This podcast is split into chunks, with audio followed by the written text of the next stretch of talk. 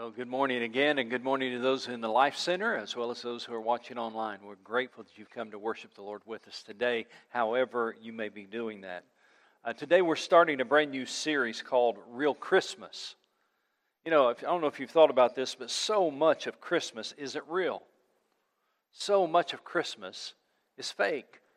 Uh, one great example of that are, are the Hallmark Christmas uh, movies. I don't know if you've ever watched any of these, but if you if you haven't, I can summarize them for you. Basically, here's what happens: uh, the big city lawyer, female big city lawyer, goes home at Christmas time to some country little town. Her car breaks down. The big hunk country pickup truck driver meets her. They kind of fall in love, but she's torn because she's got a big city lawyer boyfriend back in New York City, and it's a love story, and it's all. And that's basically all that all it's about right there. You don't have to watch anymore. But so much of Christmas isn't real. And then uh, you can continue the list artificial Christmas trees. How many of you have an artificial Christmas tree? Yeah, absolutely. Most of you do. We bought a new one this year because the old artificial tree had worn out. And then you just keep thinking about all the stories that, that we read about and watch around the Christmas season. The little drummer boy, uh, Rudolph the Red-Nosed Reindeer, 12 Days of Christmas, Frosty the Snowman. I mean, I like some of those. It's, it's not that they're bad or wrong. We just are reminded constantly that so much of Christmas isn't real. And there's a couple of other, things I could talk about, but I'm not going to mention those other two or three obvious things that aren't real related to Christmas. Here's an example of what we might call plastic Christmas. If you're looking on the screen, for those of you here in, or over in the Life Center, plastic Christmas. These are called blow molds. Mary and Joseph and baby Jesus. You see these on people's lawns or on the front porch sometimes. For years, people have said Jesus is the reason for the season. And that's true. But for far too many people, this is the only Jesus they know. This is the Jesus they associate with Christmas.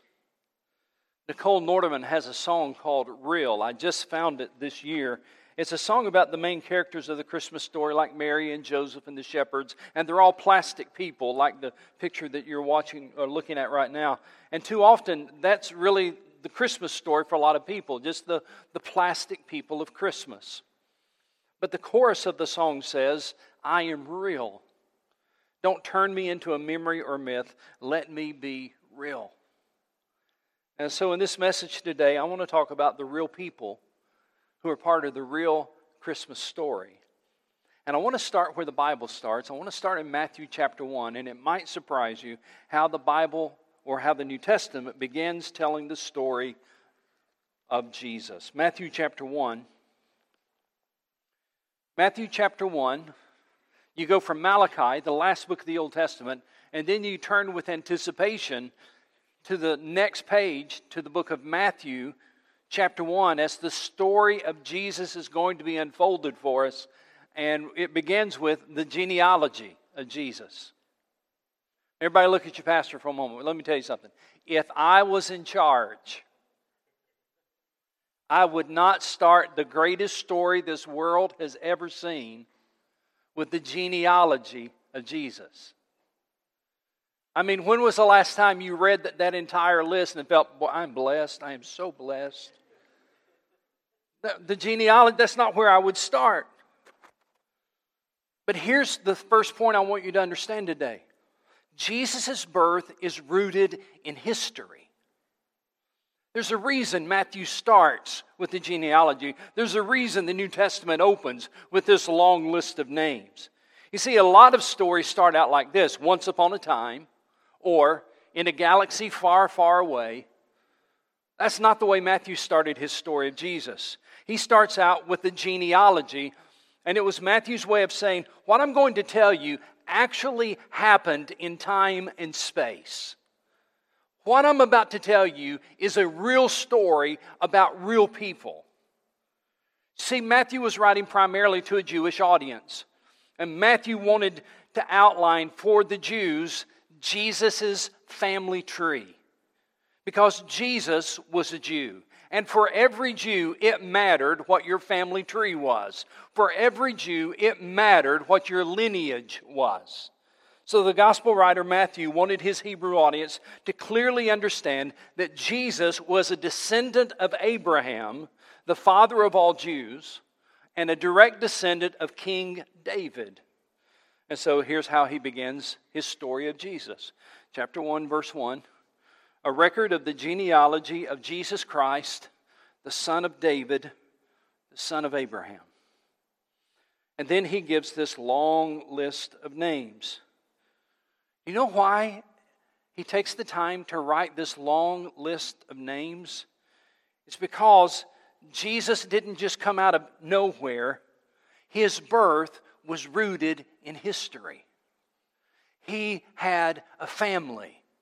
He had a family tree. He was a real person. Matthew, in the very first verse, is trying to say, let me tell you something. Just as surely as you believe in Abraham and as surely as you believe in David, just as surely as Abraham was a real person and David was a real person, Jesus Christ was just as real as them. So the New Testament opens by showing us the lineage, the family tree of this real person named Jesus. In our day and time, we've got some folks who, you know, study lineage and family trees, and some of you probably have done that.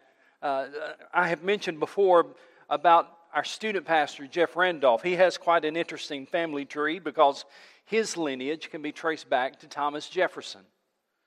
One of America's founding fathers, of course, was Thomas Jefferson. He, Thomas Jefferson was the principal author of the Declaration of Independence, and of course, he was the third president of the United States. So let me just kind of show you his family tree real quick, just to make a point. First of all, Thomas Jefferson had a daughter named Martha Jefferson. She married Thomas Mann Randolph, and they had a little boy, and they named him Thomas Jefferson Randolph. Well, Thomas Jefferson Randolph later got married and he had a son, and they called him Thomas Jefferson Randolph Jr. or Thomas Jefferson Randolph II. And then he had a son, and he was Thomas Jefferson Randolph III. And then his nephew had a son, and he was Thomas Jefferson Randolph IV. And his nephew had a son, he was Thomas Jefferson Randolph V. And then his nephew had a son, which happens to be Jeff's father or grandfather, Thomas Jefferson Randolph VI. And then his grandfather had a son. His name was Thomas Jefferson Randolph VII. They call him Tom. And then Tom had a son, and his name is Thomas Jefferson Randolph VIII. But we just call him Jeff. We got royalty on our staff. Just want you to know that. Now, the reason I, am telling you all of this is because I want you to understand something lineages, a person's lineage is important. We all believe in Thomas Jefferson, at least I hope you do. I hope you understand and believe that Thomas Jefferson is not a legend and he's not a myth. He was a real person, and one of the ways, one of the ways that we can prove he was a real person is that we can trace the lineage of his family. And that's what Matthew was doing as he opened his gospel. In chapter 1, Matthew begins his gospel by emphasizing that Jesus is a real man and he had a family tree. He's a real person who had real parents and grandparents and brothers and sisters and aunts and uncles and cousins. He was a real person who had a real lineage. He had a family tree. And so in the first 17 verses of Matthew's gospel, there are 46 people named that span 2,000 years. Now, there were more people than that in his lineage, but this was a selective genealogy. 46 people are mentioned that span a period of 2,000 years. And all of them were ancestors of Jesus. And some of them, quite frankly, were people that we would be a little surprised to be in his family tree. We may get into that a little bit later, but some of them were, were, people that we wouldn't expect to be there. Now, some were heroes of the faith that were in his lineage, some had shady reputations in his lineage, Many were just regular, ordinary people. And then there were a couple in his lineage that are mentioned in Matthew uh, chapter 1 uh, that were, quite frankly, evil people. And yet there they are in the family tree of Jesus. You know what, what Matthew is saying to all of us, and especially to his Jew- Jewish audience? Here's the story of Jesus, and the story of his family is found in the Old Testament. Their names are there, their stories are there in the Old Testament. And you can trace the lineage of Jesus all the way through until Matthew opens his gospel in Matthew chapter 1, verse 1 to say, This is the genealogy of Jesus Christ because he lived in time, he lived in space, he was a real person who had a real family. It's not a myth, it's not a legend. The birth of Jesus is rooted in history. Here's the second thing I want you to understand Jesus' birth is linked to promises. Now, go back to chapter 1, verse 1. Let me show you something that's interesting. A record of the genealogy of Jesus Christ, the son of who, church? The son of David and the son of Abraham. And then there's this long list of names. But this is more than just a long list of names. If you look a little closer, you'll see that these names are actually arranged in three groups. Uh, it's summarized for us down in verse 17. Look what he says in verse 17. Thus, there were 14 generations in all from Abraham to David, 14 from David to the exile to Babylon, and 14 from the exile to the Christ. So, Matthew not only gives us this long list of names, but he's arranging this list of names into three different groups. And the beginning name in each of these groups is someone who is prominent. For example, verse 2 Abraham was the father of Isaac. And so then we have this lineage all the way down to David. Verse 6 David was the father of Solomon. That's the second group. And then it goes down to verse 12, which is the third group. It talks about after the exile, and here's a list of names. Now, why is it that Matthew, as he arranged these, he arranged these in three groups, and he, he headlined, if you will, this is the lineage of Abraham, this is the lineage of David, and this is the lineage of the people from the exile. Why does Matthew divide the genealogy into three groups? Because, listen to me, the birth of Jesus is rooted in God's promises. And for each of those individuals and that, that time of exile, God made a specific promise. A specific promise to Abraham a specific promise to David, and a specific promise to the exiles. We don't have time to dig very deep on that, but let me summarize it for you. First of all, if you'll look in verse 2, Abraham was the father of Isaac, Isaac the father of Jacob, etc. So, in this first section, if you will, Abraham is headlining this first section because God made a promise to Abraham. It's found in Genesis 22 18, and the promise is this through your offspring, all nations on earth will be blessed. God promised Abraham that he would have a son, and that through that son, all the nations of the world would be blessed. Now, in one sense, that son was Isaac. Absolutely. Isaac was a miracle child. But Paul later tells us in the book of, of, Galatians, chapter 3, verse 16, that the actual fulfillment of the promise to Abraham is Jesus Christ. That just like the miraculous birth of Isaac in the Old Testament was a miracle, of course, that that was a picture of the miraculous birth of Jesus to come in the New Testament. You see, this first group in the genealogy, God made a promise to Abraham about a son to come. Then there's this second group in the genealogy. Look at verse 6. It says, And Jesse, the father of King David, and King David was the father of Solomon. God made a promise to David. And it, God's promise to David is found in second, 2 Samuel chapter 7. It says, When your days are over and you rest with your fathers, I will raise up your offspring to succeed you, who will come from your own body, and I will establish his kingdom and your house and your kingdom will endure forever before me, and your throne will be established forever. God said to Abraham, There's one coming from your body who will sit on your throne, and he will sit there forever. He will forever occupy, occupy the throne. Now, Solomon was his son and was the initial fulfillment, but Solomon didn't sit on the throne forever. In fact, Solomon really walked away from God in a sense. And so when we come to the New Testament, the New Testament is making the case there is one who is to come, who is the fulfillment of the promise that God made to David. And the fulfillment of that promise is Jesus. God made a promise to Abraham about a son. God made a promise to David about a son. And then the third group in the genealogy is the exiles. Verse 12 After the exile to Babylon, and then all these people are listed. And why are the exiles listed here in this genealogy? Because God made a promise to them too. See, this was the lowest time in the history of the people of Israel. They lost their land, they lost their home, they lost their temple, they lost everything dear to them as they were taken as captives and slaves to Babylon. And in this low time, this dark time, in their nation's history, Isaiah the prophet comes on the scene, and Isaiah the prophet prophesies, promises a son. Isaiah prophesies to the people that there was one who was coming. For unto you, Isaiah 9, for unto you a child is born to you a son is given, and the government will be on his shoulders. And Isaiah was prophesying listen, there is a son that is coming. There is a promise of a son that is coming. And this is a dark day, but God's going to send one who will occupy the throne. God's going to send one who will change everything. And the, the government and peace of the world will be on his shoulders. Here's what I'm trying to help you to understand today this opening of the New Testament is more than just a list of names.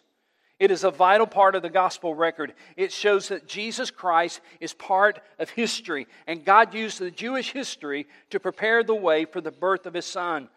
And that the birth of Jesus is tied to the promises found in the Bible.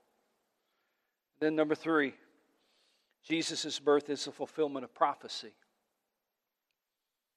See, Matthew takes this a step further as he's trying to paint a picture of who Jesus is as he begins this gospel record. Matthew takes it a step further as he begins to talk about the prophecies of the Old Testament regarding Jesus. Look with me in Matthew chapter 1, beginning in verse 20. But after he had considered this, an angel of the Lord appeared to him in a dream and said, Joseph, son of David, do not be afraid to take Mary home as your wife, because what is conceived in her is from the Holy Spirit. She'll give birth to a son, and you're to give him the name Jesus because he will save his people from their sins. Now look at verse 22 and verse 23. All of this took place to fulfill what the Lord had said through the prophet. And here's what the prophet said The virgin will be with child and will give birth to a son, and they will call him Emmanuel, which means God with us. I want you to notice the word fulfill in verse 22. Throughout this gospel, with this story of Jesus, Matthew uses that word fulfill 12 times. Matthew says again and again and again and again that the Old Testament is being fulfilled in the life of Jesus. In other words, the things that happened in the days of Jesus were things that were prophesied in the days of the Old Testament. And one example of that is found there in verse 23 that this is the fulfillment of the prophecy of Isaiah chapter 7, verse 14. You see, you and I need to understand that for centuries, the voices of the Old Testament called God's people to look forward to the Messiah that was to come. And the Old Testament prophecies were mainly spoken five to seven hundred years before they ever occurred. And so here's the incredible thing as Matthew opens his gospel, as he gives us this first chapter in the gospel, he's saying, listen, the promises of God and the prophecies of God have been and are being fulfilled through Jesus Christ of Nazareth. In fact, you might want to write this down. There are 47 Old Testament quotations related to Jesus just in the Gospel of Matthew. 47 Old Testament quotations just in the Gospel of Matthew. Now, why does that matter? Because Jesus is a historical figure. Jesus is the fulfillment of God's promises and the fulfillment of God's prophecies. He is the central figure of the human race. His life even marks our concept of time we would call this year 2020, of course. This, that's the, the year, but if we were to be more proper, we would say it is AD 2020. You know this, but let me remind you that, that the, the phrase or the, the abbreviation AD is really a, a Latin phrase, and it simply means in the year of our Lord. Anno Domini, it means in the year of our Lord. And of course, BC means before Christ. In other words, anything that was referenced before Christ was born is BC. So even in our calendars, the birth of Jesus is an historical fact. And every time we even mention the year in which we are living, we are saying something about the birth of Jesus. Now, uh, here's what I want you to understand those listening online, those watching in the Life Center, I want you to hear this. You can believe all of that and still be an atheist. You can believe everything about the birth of Jesus and still be an atheist. In fact, you'd be hard pressed to find someone who truly has studied history. You'd be hard pressed to find somebody who, who doesn't believe in the birth of Jesus.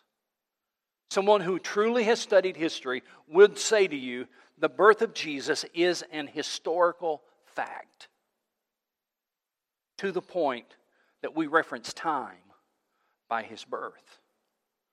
The question is not, has Jesus been born? The question is, who was he? Matthew is making the case. He's the Son of God.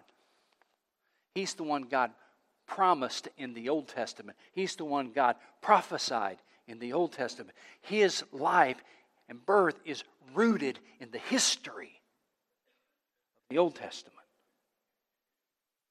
See, true life doesn't true life change doesn't occur by believing that Jesus existed. An atheist can believe that. True life change occurs when you believe that he was and is the Son of God, the Savior of the world. That's when life change occurs. There, there's a, a, slogan that I've seen this year. I've seen it on shirts. My wife has one of the shirts. Uh, maybe you've seen it. I really like it. And I don't know if this is new or not, but it says true story. It's got the, the nativity, and underneath it, it says true story. I like that. True story. Because that's what Christmas is it's a true story. It's not fiction, it's not a myth, it's not once upon a time or in a galaxy far, far away. It's a true story. And here's how John describes our response to that true story. John says in chapter 1, verse 12, John says, Yet to all who received him, to those who believed on his name, he gave the right to become children of God. Yet to all who received him, it's not enough just to believe that it happened. It's not enough just to believe it's a true story. You have to receive him. You have to claim him that, that he was born and that he did die on the cross for your sins and that God raised him from the dead. And when you put your faith in that, that's when life change occurs. And John or Matthew would say, listen, the genealogy, the genealogy is just to show you his life is rooted in history. It's a true story. But now let me tell you how he can change your story. And that's really the purpose of Christmas. He came to change your story. For by grace are you saved through faith, that not of yourselves, it is a gift of God, not of works, so that no one can boast.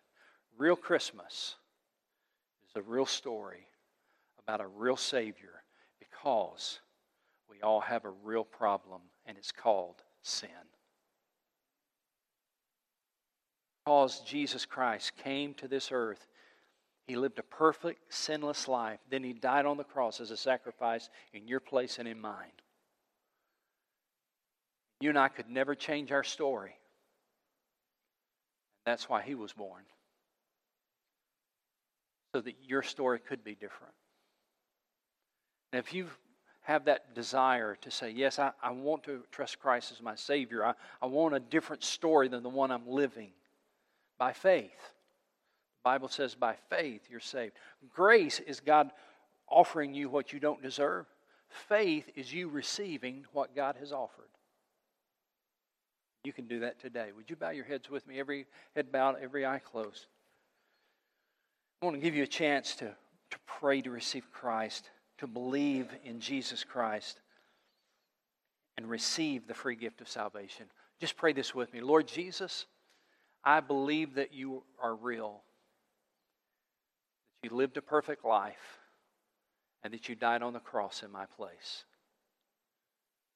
Today, by faith, I trust in what you've done for me. And I receive the gift of salvation by faith.